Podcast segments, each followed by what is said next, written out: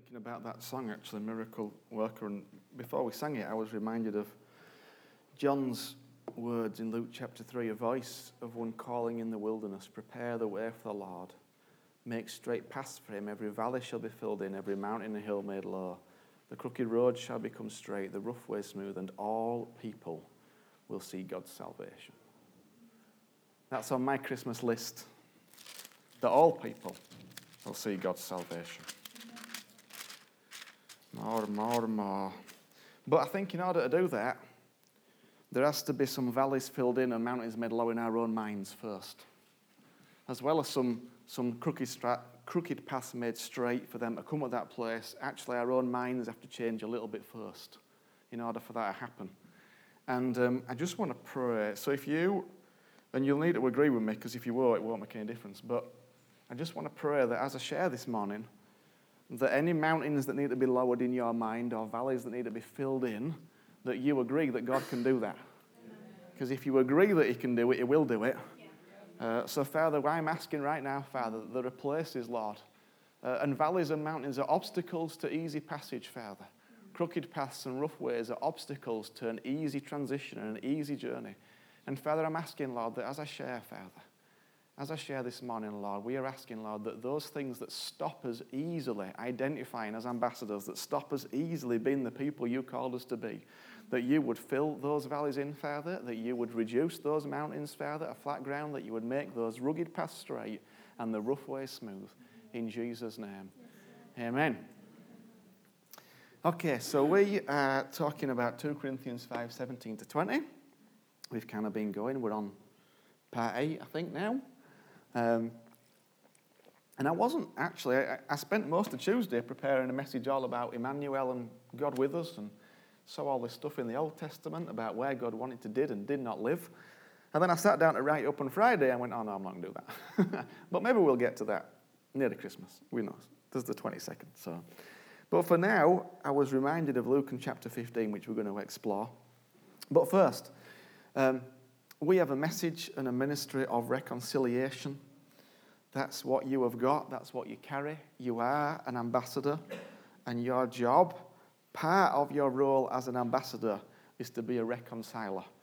And we've said this, Josh, next one, it's about restoring people to their original design as lovers of Jesus, lovers of themselves, and lovers of one another.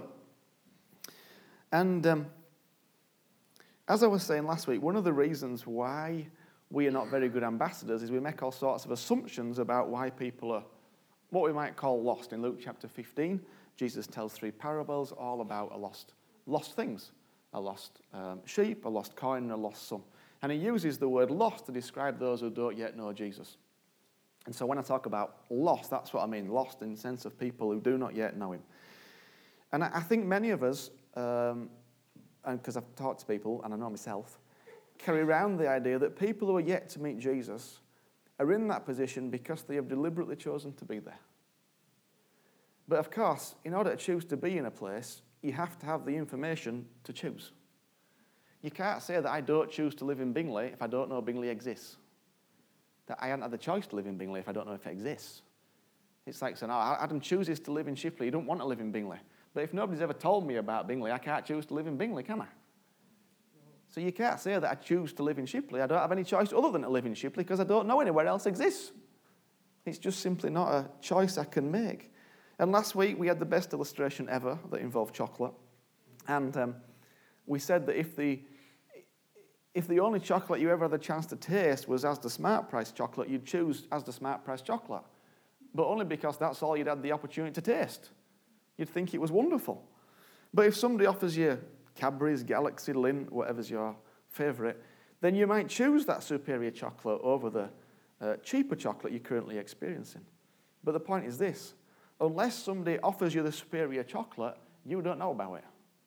And you don't have a choice in eating it because you don't know about it. You will continue with the chocolate you know and assume it's the best available until you have had opportunity to taste and see a whole new experience of chocolate. You'll be satisfied with the chocolate you currently have. And of course, the biggest mistake we make is that we assume people are very happy with the life they've got. We assume they like the life they have and that they're not interested in hearing about a different sort of life that includes Jesus. we assume they really enjoy the life they are leading. So we don't offer them the superior life in Jesus that we enjoy. And they may well tell us that they enjoy the life they are leading, but we've not offered them any alternative. So they're enjoying what they know is available. It's like going to a menu and you've been offered the festive menu and you're enjoying the festive menu, but you forget there's a whole other menu. But if the waitress doesn't show you another menu, how can you choose from that menu? You simply can't. We are surrounded by people whose quality of life is like eating Asda Smart Price chocolate when we have Cadbury's available, or Lindt, or whatever you like. We carry life and life to the full, but we are surrounded by those who don't know life to the full. And unless someone shares it with them, they will never know life to the full. But of course, if you know Jesus, then you have the very best form of life there is. You carry around love, peace, joy, goodness, kindness, grace, mercy in you. You might not fully know those things, but you've got them. You've come to terms with them, you've seen them. But many, many other people do not have those things, and it's not because they don't want them. It's not because they're happy with their current life, and it's not because they don't want to know more. Next one, Josh. For the vast, vast majority of people, they don't have love, peace, joy, kindness, goodness, grace, mercy, not because they don't want it, but because no one has ever offered it to them. No one has ever given them the chance to taste and see that the Lord is good. Or perhaps offered it to them enough times. Or perhaps offered it to them in a way that they can understand, or grasp, or hear, or see. We don't always get something first time, do we? It takes a while to pick some things up. It takes a while to grasp some things. So we go, oh, they came to one three years ago, they're not interested. Okay, well, maybe they are interested, but maybe it takes more than one 10 minute sermon for somebody to understand Jesus. How long did it take you?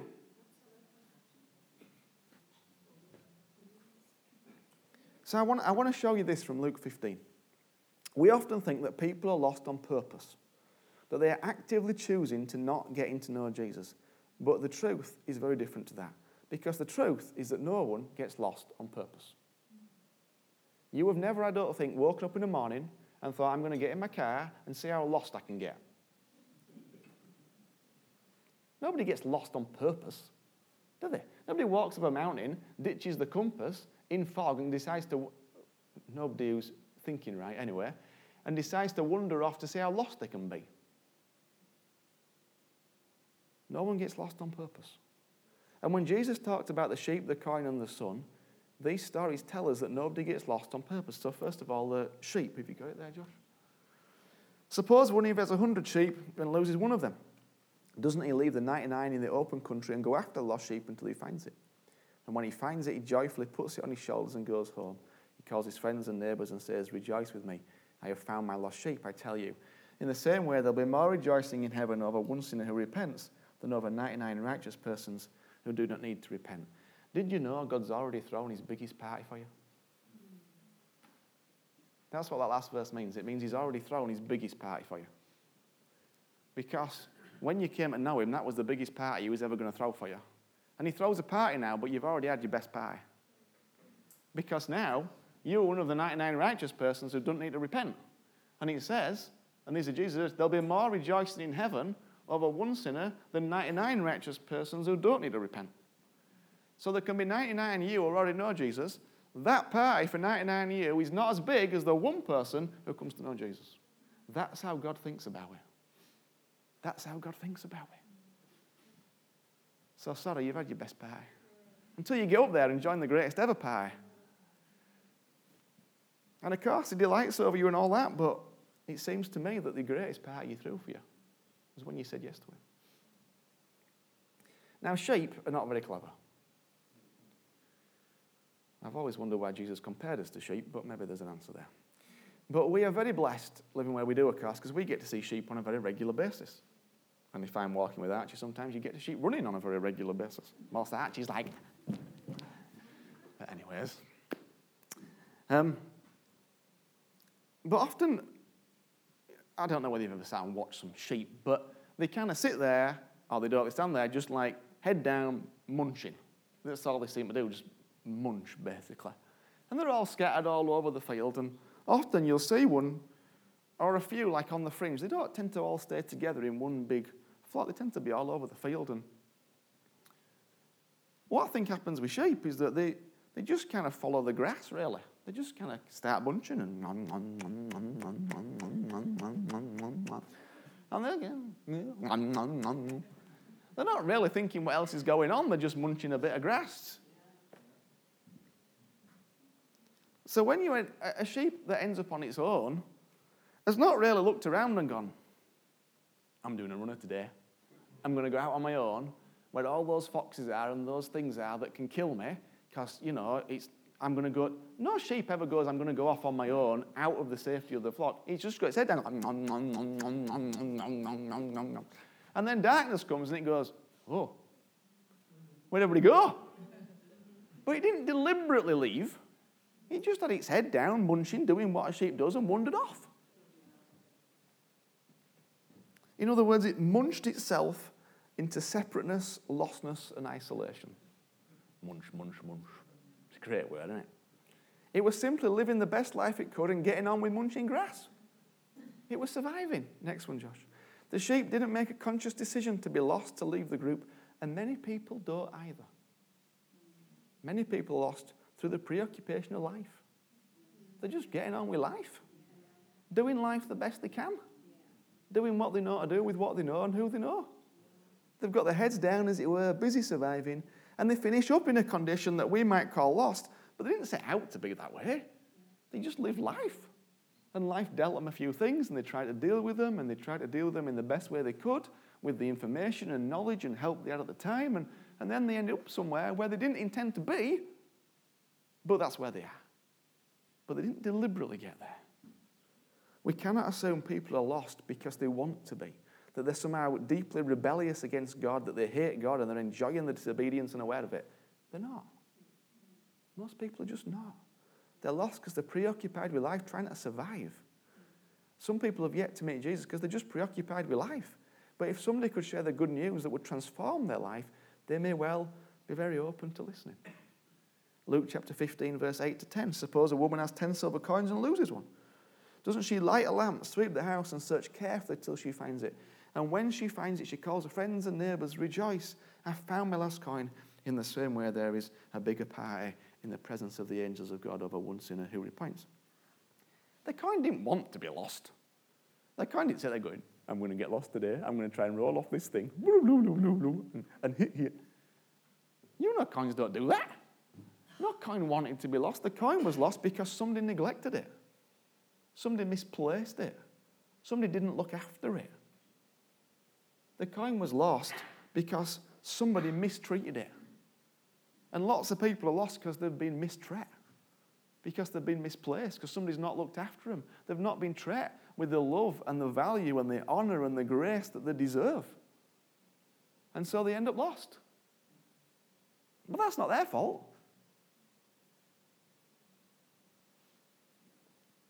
Sometimes we misplace things, and when we misplace them, it's not the item's fault, it's been misplaced. Sometimes our world has misplaced lots of people. We have misplaced lots of people, and it's not their fault that they're misplaced. Any misplaced item wants to be found, wants to be used, wants to be included again. Next slide, Josh. The coin was not lost on purpose. The coin represents people that are lost through someone else's mishandling of them and of their lives someone else's lack of care, lack of love in their lives. So people can be lost because they've just kind of munched their way through life. Some people are lost because they got mistreated. And then they try to respond and react again in what they knew and how they could. And maybe they've made some decisions that were unhelpful. Well, just like you and me then. Maybe they've not made the best choices in life. Well, just like you and me then. But you were blessed to have somebody around you who had some wisdom. Somebody who could offer Jesus to you. Somebody who could offer the peace, the love, and the grace and the joy that Jesus offers. Somebody who could lead you, disciple you, mentor you. You've had that. If you've never had that, well, you're going to see what you can find and go with that. And I've talked about the son many times. I love this parable. But this morning I want to focus on two elements of the story why he got lost and the response of the older brother to his younger brother's lostness. Luke 15, 11 to 20. Jesus continued, There was a man who had two sons. The younger one said to his father, Father, give me my share of the estate. So he divided his property between them. Not long after that, the younger son got together all he had, set off for a distant country, and there squandered his wealth in wild living. After he had spent everything, there was a severe famine in that whole country, and he began to be in need. So he went and hired himself out to a citizen of that country, who sent him to his fields to feed pigs. He longed to fill his stomach with the pods that the pigs were eating, but no one gave him anything. Hmm. No one gave him anything. When he came to his senses, he said, How many of my father's hired servants have food to spare? And here I am starving to death. I'll set out and go back to my father and say to him, Father, I've sinned against heaven and against you. I'm no longer worthy to be called your son. Make me like one of your hired servants. So he got up and went to his father. The son didn't get lost on purpose. He didn't end up living on a pigsty on purpose. The son was lost through miscalculation. He calculated that the outcome of his decisions would be a certain way. If I can get my dad's inheritance, I can get some money, I can go and do this, it'll all work out well. But it didn't work out well. He miscalculated friendship. He miscalculated the buzz and fulfillment he'd get through spending his inheritance. He miscalculated where he would finish up in life. And when he finished up in the pigsty at the lowest ebb of his life, I don't think he thought that was exactly where he calculated he would be by now. There was no way when he left home he thought, I know, I'm going to, I'm going to aim for a pigsty having blown it all. He didn't think that. But he, he made some decisions. Next slide, Josh. He made some choices. Many people in life are lost because they have miscalculated the outcome of their decisions and choices. They thought a certain course of action would lead them to a certain place, and it didn't. They thought getting in a relationship would take them somewhere. They thought getting out of a relationship would take them somewhere. They thought buying a house, being in a career, going around the world, doing whatever would take them somewhere. And then they realized it didn't meet them. Didn't actually take them where they thought it would. Many people in life are lost because they miscalculated the outcome of their decisions and choices. And one of the things I love about this story is the response of the father when the son comes home. And um, I want to I want to talk about it because I've talked about it before in the sense of how he feels about you. But I want you to think this morning about how he feels about those who don't know him. Because that's how he feels about them. I need a victim, Ian.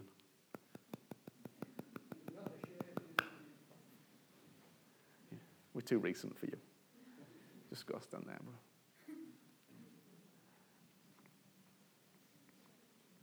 So the, the, the son goes and, and squanders everything. And of course, what's amazing about the father is, um, in fact, let me read it to you. Uh, he says he got up. It says, while he was still a long way off. So this father, this father is looking out for his son. This father is not in the house getting on with his life. This father is believing every day that this son's going to come home. And every day, father is stood on the doorstep scanning the horizon for his son. That's what father does as opposed to the older brother, as we'll see later. But the father is going, I want to see him, I want to see him. And the son is thinking, the only way to come home is to get on my hands and knees and crawl to dad. Yeah, come on, we can do this. He's thinking, I can get on my hands and knees and I've got to crawl to him. And he's thinking, this is what I've got to do. I've got to come and I've got to kiss father's foot. You don't have to actually kiss it. There we go. This is how he's imagining he's got to come. But you realize you can go stand up back now. Most people think that's how they have to come to Jesus. The amount of people who honestly believe that when they walk through those doors, God is going to strike them dead, honestly, they honestly believe that's what God thinks about them. If I walk into a church, He knows what I've done, I'll be dead. That's the view they ever got. Many people think like that. They don't know that God's love. They don't know that God's different to that. They actually believe it. But of course, what does Father do? He says, that father sees him, he runs to him, and he goes, Yes! That's what he says. Have you read it? Saw him, filled with compassion, ran to him, threw his arms around him, and kissed him. That's what the Bible says. That's why I used the word victim when I told him I had to come up.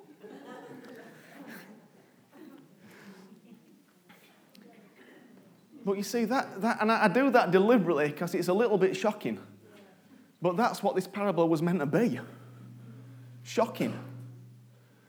Tired out from that little jog down, I? it's meant to be shocking. It's meant to be like, really? That's what he's like? But of course, that's how the Father's heart for everybody no matter what they think about him or said about him, or where they're at with him, or whether they even know about him, that is what Father does to everybody. And I know we don't like that. Because there's some people we don't think Father should run to like that. But he does. You like to get over it. That's what he's like. That's what he does. No matter who they are, where they are, or what they've done, I tell you, that is what Father does because it's the only response he knows. There is no other response from Father other than that. That's just it.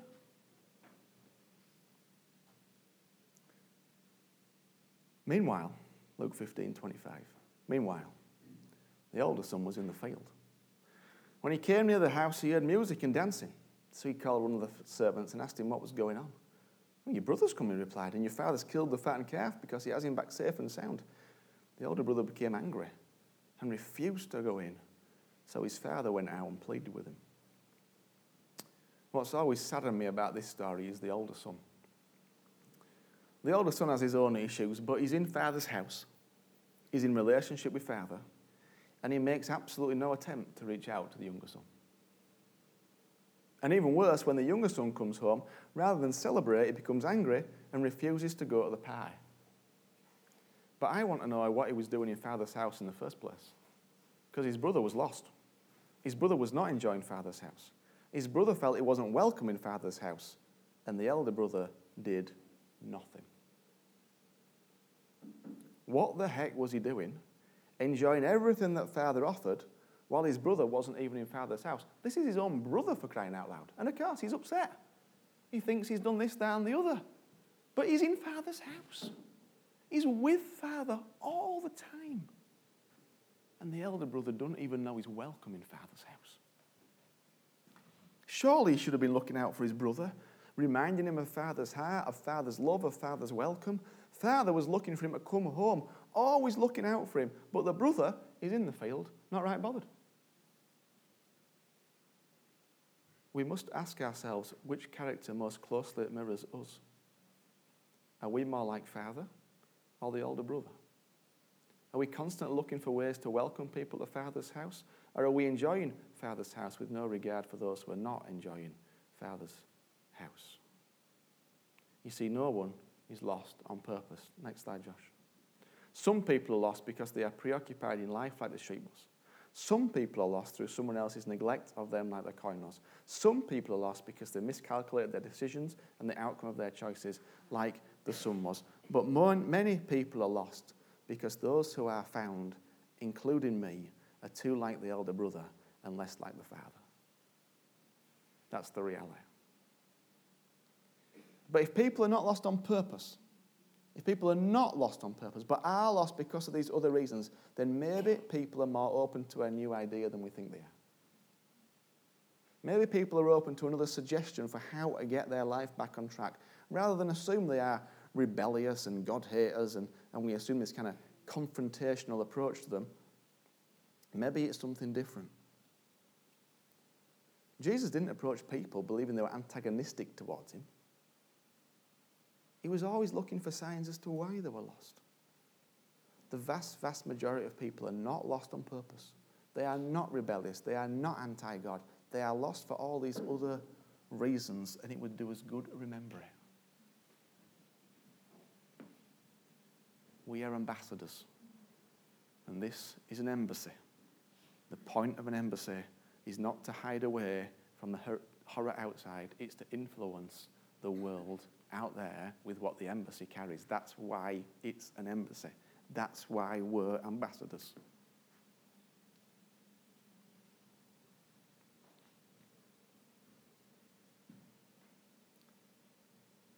But if people don't know about the father of the house, they can't choose the father of the house.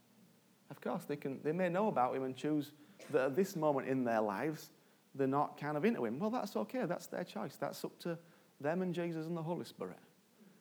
But whether they get a chance to know about him, that's up to us. The rest is up to him. The rest is up to him and them and our prayers.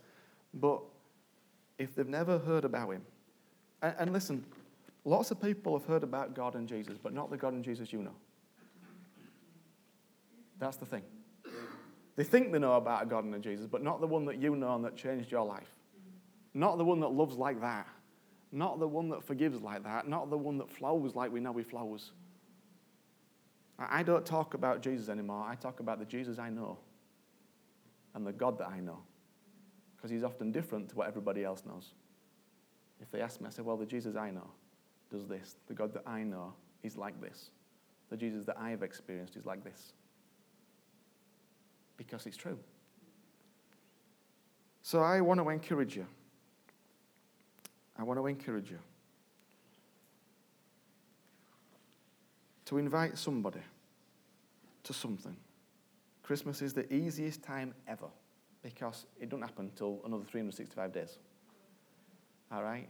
Whereas a Sunday is a bit harder because it happens in seven days. But I want to encourage you.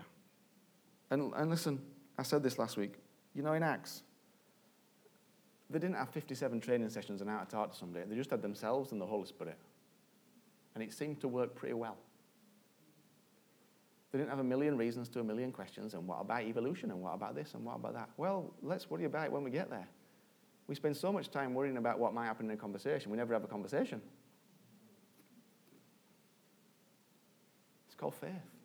And He's with you. And it's not about getting the right answers anyway. It's not about having all the answers to all the questions. It's about just going, hey, maybe there's something in this that you could be good for you because it's been fabulous for me. I don't get it, me. We We'd shared about a brilliant dentist or doctor or physiotherapist who just fixes one bit of us every now and again, more than we shared about Jesus who changes our whole lives. Anybody know a good plumber? Well, I'll tell you a great plumber. Anybody know a good saviour? No. No, but really, that, and I, I know it because I've been like it. But that's what we like. We speak loudly about a plumber than we do about Jesus. What is that all about? It's just a nonsense, isn't it? And please, you know, the reason I prayed is because I know it kind of kind of hits a little bit, I know. But listen, I don't, I don't share this stuff, and you know my heart. I don't share this stuff to make you feel in any way anything. I share it because it's the truth of the Word of God. It's His gospel. And again, as I said last week, the reason the vast majority of you are here is because somebody invited you somewhere. Somebody invited you somewhere. And if they didn't invite you, somebody invited the people that, you know, I said, all right, I grew up, I went to church from being four but only because a couple invited my mum and dad back to church. Without that invitation, who knows what world I might live in? One invitation. I think it said that there were eight ladies or something like that who used to pray for Billy Graham. And they prayed for one person. And that one person did tremendous things. So, I want to encourage you. You are an ambassador. And an invitation is a very powerful thing. Amen. And listen, if you invite somebody or you don't manage to invite somebody, that's fine, but please be with us. Because your presence and the spirit that you carry changes this place. It really does. So it's a big so whether you bring somebody or not, I want you with us at those two times because it's it's much more powerful when this place is full than when it's half empty as well. It makes a big, a big difference. So please be with us no matter what, okay? All right, let's pray. Thank you, Father. Thank you, Lord. Thank you, Father. Father, I want to thank you that you found me, Father, that you found each and every one of us, Lord. I want to thank you that you revealed yourself to us, Lord in all the different ways and through all the different people, Lord. We want to thank you that you, you one day in the past had a huge pie over us, the one sinner who repented, Father, and who came to know you. And Father, I want there to be much more parties in heaven, Father. I want heaven to have a massive party, Father, for people coming to know you for the first time, Jesus. Or at least having the opportunity to make a choice, Father. Whether they do or not, we know it's up to them. But Father, I at least want people to have the opportunity to make a choice, Jesus that they might be able to choose and to hear of your goodness and your love and your grace and your mercy. And Father, we, we once again come against the work of the enemy that would seek to condemn and bring guilt and all that nonsense. Father, we rebuke it. We tell it to clear off in Jesus' name. It has no place in our lives because you have already dealt with it, Father. But Lord, uh, but a moving of your Spirit, Father, that conviction of your Holy Spirit, Father, I speak that into our lives, Jesus that conviction of your spirit into us, Father, that causes us to change. We speak that into each and every one of us. In Jesus' name.